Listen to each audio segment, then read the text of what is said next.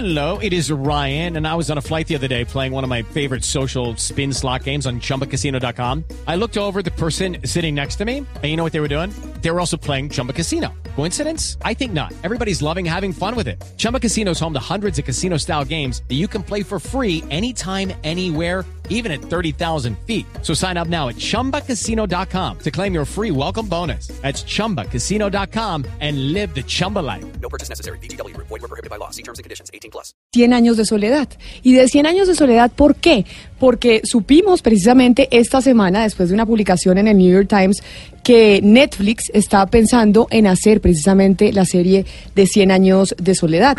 Y por esa razón quisimos comunicarnos con Netflix directamente, con su vicepresidente de adquisiciones de contenido para Latinoamérica y España. Él es el señor eh, Rodrigo Mazón. ¿Y por qué le digo que me voy para Cartagena, señor Pombo? Porque está participando precisamente en el FITSI, que es el Festival Internacional de Cine en Cartagena, que se lleva a cabo este fin de semana. Y por eso le damos la bienvenida, señor Mazón. Muchas gracias por estar con, con nosotros aquí en Mañanas Blue. Bienvenido a Colombia, bienvenido a Cartagena y bienvenido a Blue Radio. Camila, buenos días, ¿cómo estás? Este, un saludo a tu audiencia y a todos tus colegas. Es un placer tenerlo con nosotros y te vamos a hablar de muchos temas porque acá todos somos Netflix adictos. De hecho, mi compañero de Panamá, Gonzalo, creo que es el que más series se ve de ustedes. Pero sin duda alguna en Colombia la noticia, ya que usted está en Cartagena y allá Gabo tenía una casa preciosa. ¿Cómo van a hacer para llevar eh, 100 años de soledad eh, a una serie en Netflix? Porque los que nos hemos leído el libro, pues no nos imaginamos cómo esto puede llegar a ser posible. Bueno, pues eh, como vieron esta semana la noticia, eh, nosotros estamos increíblemente emocionados y, sobre todo honrados de, de- haber recibido la oportunidad eh, a través de nuestra colaboración con, con los hijos de poder de embarcar en este proyecto tan ambicioso de llevar la historia eh, a la pantalla. Es un proyecto grande, es un proyecto en el que vamos a, invertir y dedicarle tiempo para que eh, eh, nuestra esperanza y expectativa es que sea una gran, gran serie basada en, en- este libro tan icónico. Señor Mazzoni, ¿ya tienen definido o todavía está muy crudo el proyecto? ¿Ya tienen definido quién va a ser el libretista? Es decir, quién va a adaptar la novela a libretos? ¿Ya se están realizando los castings de quiénes van a ser los actores, etcétera, etcétera? ¿O todavía ya se tomó la decisión, pero es un proyecto que le falta estructurarse? Exacto, se tomó la decisión y, y ahora eh, eh, comenzaremos todo, todo ese proceso eh, para poder eh, eventualmente darte la respuesta, pero no, en este momento apenas este, se anunció y nos hemos ya puesto a trabajar en, en- en toda la planeación para que salga la mejor serie posible. Y estamos hablando que cuándo más o menos ustedes tienen pensado hacer el lanzamiento, porque este es un proyecto difícil, si todavía no tenemos libretista, todavía no tenemos director, no tenemos los actores, ustedes están hablando que este es un proyecto de llevar 100 años de soledad en Netflix eh, a la pantalla, ¿cuándo? Exacto, tampoco hemos anunciado fecha, precisamente porque, pues por, por lo ambicioso que es el proyecto. Entonces, una vez que tengamos un poco más claro todo eso, ya, ya daremos a conocer una fecha más clara. Muchos analistas ligados a la vida de Gabriel García Márquez han dicho que todas las adaptaciones que han hecho de 100 años de soledad han sido un completo desastre. Yo quisiera saber cuál va a ser el diferencial en esta serie. Bueno, eh, igualmente ahí tampoco tengo los detalles, eh, pero eh, sí, sí te digo que todo el mundo dentro de Netflix está muy emocionado. Eh, hemos colaborado con, con los hijos y creemos eh, y, y- tenemos la confianza de que, de que con el tiempo y la inversión y, y todas las ganas que le vamos a echar, sí saldrá una serie que, que esperemos le dé este honor a esta gran historia. Sí, alguna vez el actor Anthony Quinn le había ofrecido eh, un millón de dólares a García Márquez en- por allá en los 70 para adaptar la obra y eh, precisamente eh, en 1982 eh, Gabriel García Márquez había escrito una columna en que decía, y se lo cito literalmente, mi deseo es que la comunicación con mis lectores sea directa, no con la cara prestada de un actor eh, de una pantalla. ¿Usted cree que al maestro le hubiera gustado ver eh, su obra en la pantalla? Bueno, eh, yo creo que yo yo creo que sí, y esto lo, lo esto es a través de la relación que hemos desarrollado con, con Gonzalo y Rodrigo, los hijos.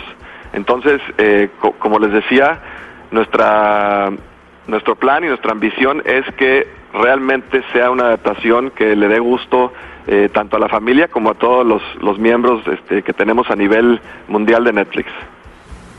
Yo le cambio el tema radicalmente para hablarle de superhéroes, tomando en cuenta que además hoy se estrena Capitana Marvel en todo el planeta.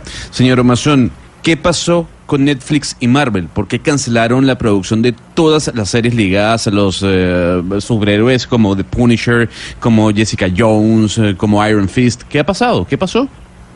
Bueno, en realidad todas las series tienen una, una, una vida y, y, de diferentes, tempo- y diferentes temporadas. Entonces, en este caso, eh, hay algunas que, que continúan y algunas que no.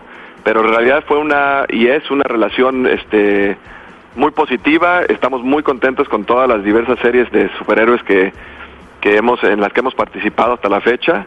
Y, y así como esas, la idea es seguir contando historias interesantes que le gusten a todo el mundo. Después de los Oscar y viendo cuando Roma tuvo semejante éxito, uno de los debates enormes que hay hoy en eh, la academia es si Netflix pues va a poder seguir participando en los Oscar y si se debería reconocer a Netflix como un eh, productor de contenido del séptimo arte. ¿Cuál es la- el, argumento de Netflix para decir que sí? Porque al final las películas y las producciones que hace Netflix son para verse en el televisor y no en la gran pantalla. Nosotros somos amantes del cine y consideramos que las películas es un es un formato eh, increíble. eh, sabemos que a nuestros 139 millones de miembros a nivel mundial les les, les encanta este este tipo de historias y eh, nu- nuestro nuestra idea es te- simplemente eh, tratar de crear y producir y contar estas historias eh, a- y dárselas a todo el mundo y que las puedan consumir nuestros miembros de la manera que quieran, ¿no? Claro, lo, lo le digo por lo de los premios, porque además ustedes están en Cartagena, en el Festival de Cine de Cartagena, y por primera vez están eh, nominados con dos producciones, si no me equivoco, con The Highwaymen and Triple Frontier, y es, mejor dicho, sí es un poco eh, pues paradójico que Netflix, que es televisión, que es la pantalla chica, esté participando en festivales de cine y en los Oscar, donde son producciones que son para la pantalla grande, porque igual Netflix nunca piensa hacer un producto para la pantalla grande, sino la, para la pantalla chica. Y eso pues no es cine. Eh, Para nosotros en realidad es, es la historia en la que estamos interesados y eh, creemos que, eh, que los, los, los usuarios, los miembros de Netflix, eh, eh, deben de poder consumir y ver es- esas historias de la manera que quieran, ¿no? En- en- y así lo, así lo hemos este, manejado y, y nos ha funcionado bien. Mire, esta pregunta que le voy a hacer, eh, señor Mazón, es para un amigo, para un primo. Y es, Sí. que, y es que hay algo que siempre, ustedes están produciendo muchísimo contenido, están haciendo series, están haciendo documentales, tienen shows eh, de entretenimiento, de, de- de humoristas, se han metido en todo tipo de contenido. Y hay algo que me ha llamado la atención, es que no se han metido en noticias.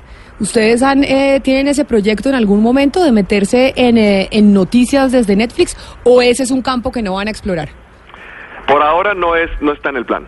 Por ahora no está en el plan, pero como tú mencionaste hay muchos tipos de, de contenidos y de formatos y géneros que sí nos sí nos interesan y, y hemos estado ya eh, produciendo y seguiremos este explorando otros a través del tiempo.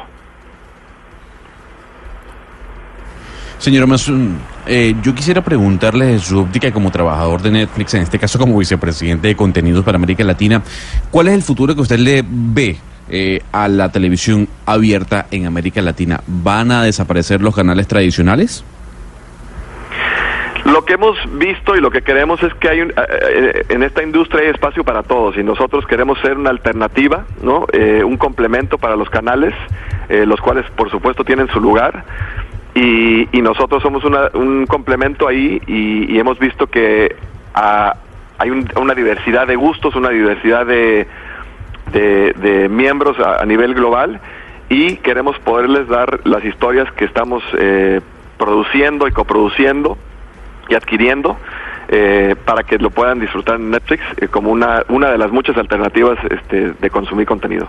Pues es Rodrigo Mazón, vicepresidente de adquisición de contenido para Latinoamérica y España de Netflix. Señor Mazón, muchas gracias por habernos atendido, a, habernos dado los detalles de esta noticia de 100 años de soledad llevada a la pantalla chica. Feliz mañana y mucha suerte en Cartagena. Gracias Camila, es un gusto. Saludo a todos. Un saludo muy especial para usted, 10 de la mañana, 53 minutos. Y precisamente Ana Cristina, sobre esa pregunta que usted, que usted hacía, ¿será que Gabo realmente eh, le hubiera gustado que se llevara 100 años eh, de soledad a la pantalla chica? Sobre, esa, sobre ese documento que usted dice en algún momento, él dijo que no. Sí, él había escrito en una columna precisamente porque ya en otras oportunidades le habían ofrecido, incluso mucho antes de ganarse el Nobel eh, de literatura, le habían ofrecido por una adaptación y él decía que no, que él prefería que esa comunicación directa eh, eh, con sus lectores fuera a través de sus letras. Y también yo creo pues que pensaba en eso que, que pensamos muchas veces y es que el libro nunca va a superar, la película nunca va a superar el libro, pues porque Camila, todos cuando leemos un libro los personajes somos nuestros y los imaginamos a nuestra manera. Es decir, decir, somos la otra, la otra parte del libro.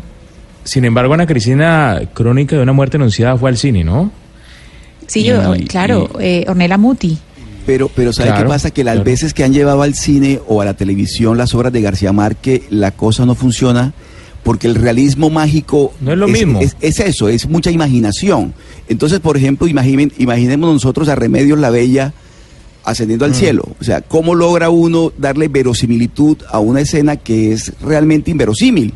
De tal manera que la obra de García Márquez, cuando la han querido llevar al cine o a la televisión, no ha funcionado. Y esa era la reserva de García Márquez, así como dice Ana Cristina. En varias oportunidades él expresó esa, esa reserva.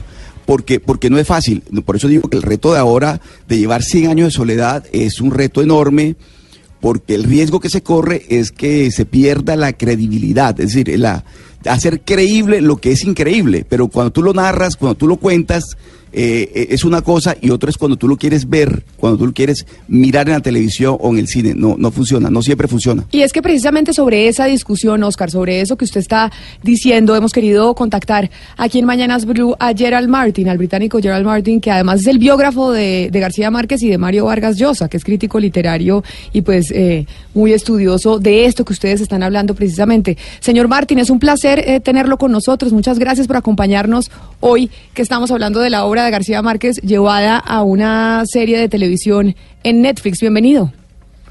Hola, buenos días. Señor Martín, y precisamente, ¿quién mejor que usted para ayudarnos y, aportarnos ideas sobre esta discusión que estamos teniendo? Hablábamos con el eh, vicepresidente de contenido para Latinoamérica de Netflix y ya pues anunciaban los detalles de cómo eh, va a ser esta adaptación de 100 años de soledad en la pantalla, en la pantalla chica. Ana Cristina decía, a García Márquez esto tal vez no le hubiera gustado. ¿Usted coincide con eso? Pues eh, lo que sabemos es que en vida, de todos modos, quién sabe si no se está mirando ahora, pero en vida no, no, no quería que esta, este libro se llevara a la pantalla, es, eso sin duda. Ahora em, parece que la producción va a estar de alguna manera en manos de sus hijos, de Rodrigo y Gonzalo, y sucede que Rodrigo es uno de los cineastas más uh, inventivos y creadores del mundo. Um, va a ser productor, no va a ser director, según entiendo, quién sabe. Ahora, probablemente si Rodrigo le hubiera pedido a su papá llevar el libro a la pantalla, probablemente habría dicho que sí, quién sabe. Los padres son indulgentes. Pero es, es, es, fácil, eh, es fácil comprender sus reservas, porque eso sí, eh, yo, yo pienso que Cien años es uno de los libros más difíciles e imaginables para llevar al cine.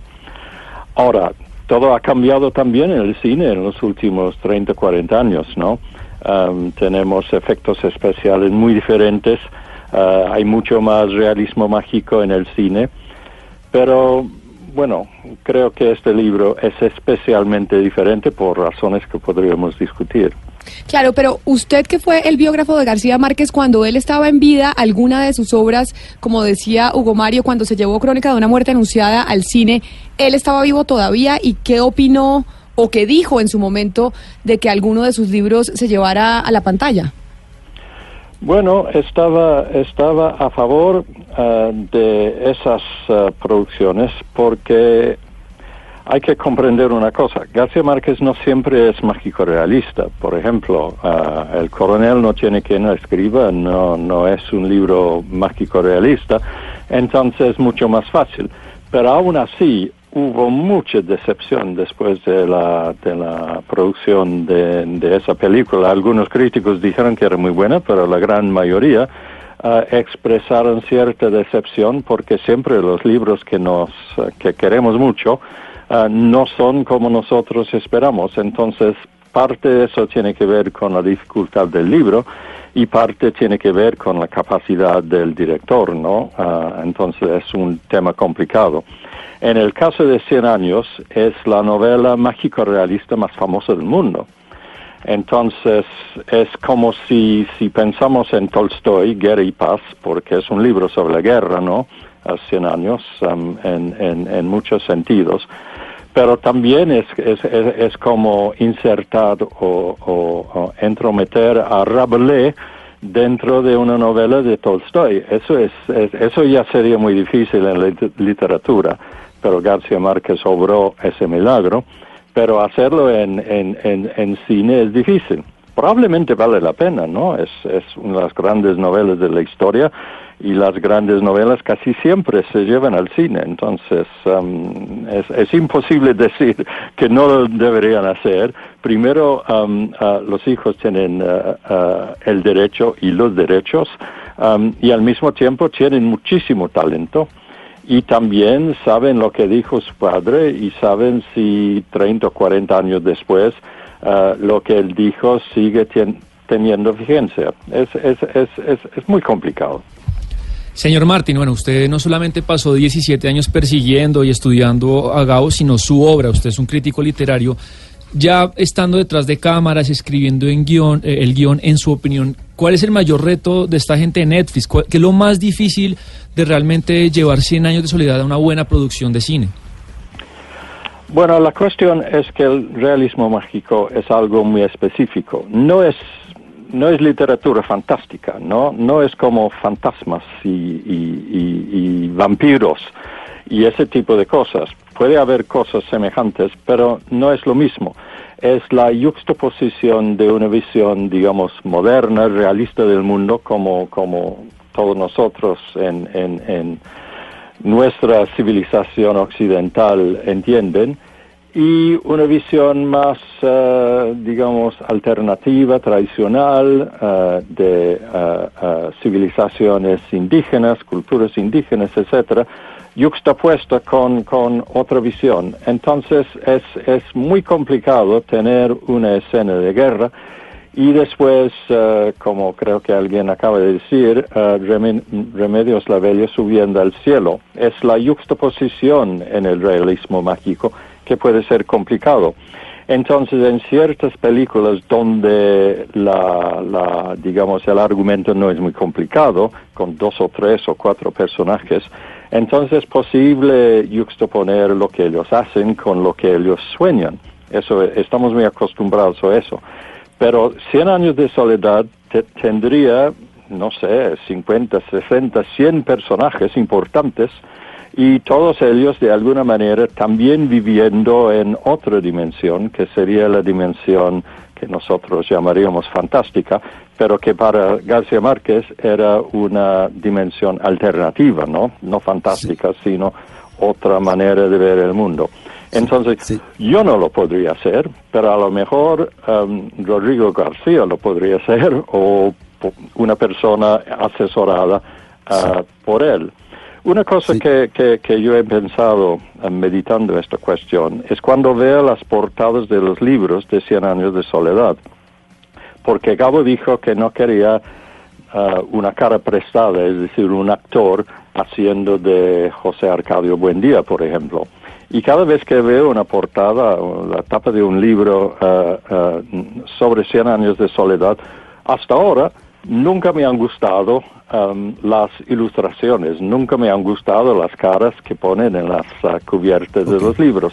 Pero a lo mejor um, sí. este, este problema se puede resolver y todos vamos a aceptar uh, lo que vemos, lo que veamos sí. cuando cuando uh, cuando salga esta película. ¿Quién señor, sabe? Señor. Los que más adoran a los libros lo, son en general los que menos adoran a las películas, um, producidas a, a- a base de los libros. Señor Pero yo creo le- que es una cosa fascinante, me encanta que lo estén haciendo.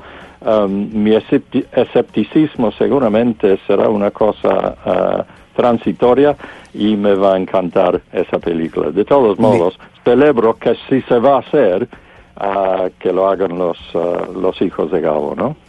Le pregunto, señor Martín, porque, o sea, García Márquez cuando vivió en México fue guionista de cine. Él escribió libretos de, de- de- del cine, de películas, de, guiones. Eh, de la obra de García Márquez, usted que la conoce, que usted es su biógrafo, eh, ¿cuál de todas es la más cinematográfica? Es decir, ¿cuál cree usted que es la más fácil de alguna manera, entendiendo que el realismo mágico no es fácil de hacerlo, pero cuál es la más fácil de llevar al cine? Ah, ¿Qué pregunta? Am, yo habría pensado que El amor en los tiempos del cólera era una novela bastante adaptable en ese sentido. Am, y, pero aunque fue ah, dirigida por un inglés, por un, brita, un, un- compatriota, la verdad es que casi universalmente hubo cierta decepción con ese libro, ah, con esa película. Entonces, um, obviamente, si una novela bastante adaptable uh, resultó decepcionante, entonces uh, más uh, problemático es pensar en la idea de, de, de 100 años. Yo habría pensado que El amor en los tiempos del cólera era una, una novela que podría haber sido una película maravillosa y realmente no lo fue. No es que fuera mala, pero decepcionante, diría yo.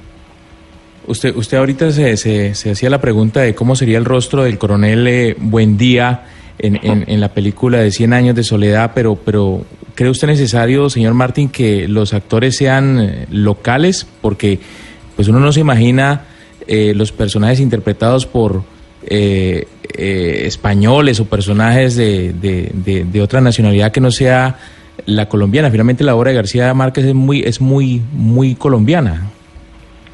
No, para mí eso sería fundamental. Ahora, em, cuando usted eh, eh, me pregunta eso, no sé si estaba pensando en eh, el coronel, el coronel no tiene quien le escriba, pero todos sabemos que fue hecho por un director mexicano, un gran director, Ripstein, internacionalmente respetado, Ah, pero sin embargo, él eh, cambió toda la, la novela para que estuviera en México, am, para que fuera en México y para que fuera en la Revolución Mexicana en vez de la Guerra Civil Colombiana. Y para mí, para empezar, eso no funcionó.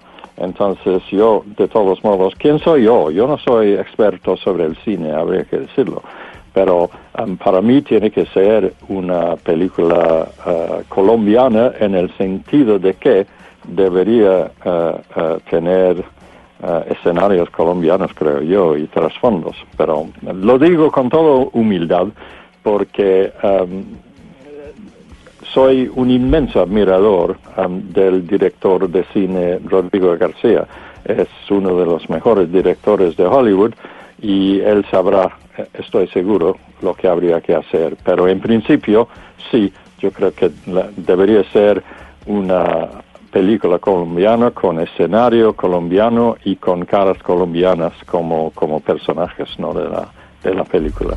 Pues, eh, señor Gerald Martin, muchísimas gracias por estar con nosotros. Qué placer poderlo escuchar eh, desde el Reino Unido y sobre todo hablando de este tema que sabíamos que usted era el mejor personaje para poder tener discutiendo sobre el anuncio de la llegada de 100 años de, soledad a Netflix. Muchas gracias por haber estado con nosotros. Un gusto. Un gusto para nosotros. Feliz mañana. Son las 11 de la mañana, 7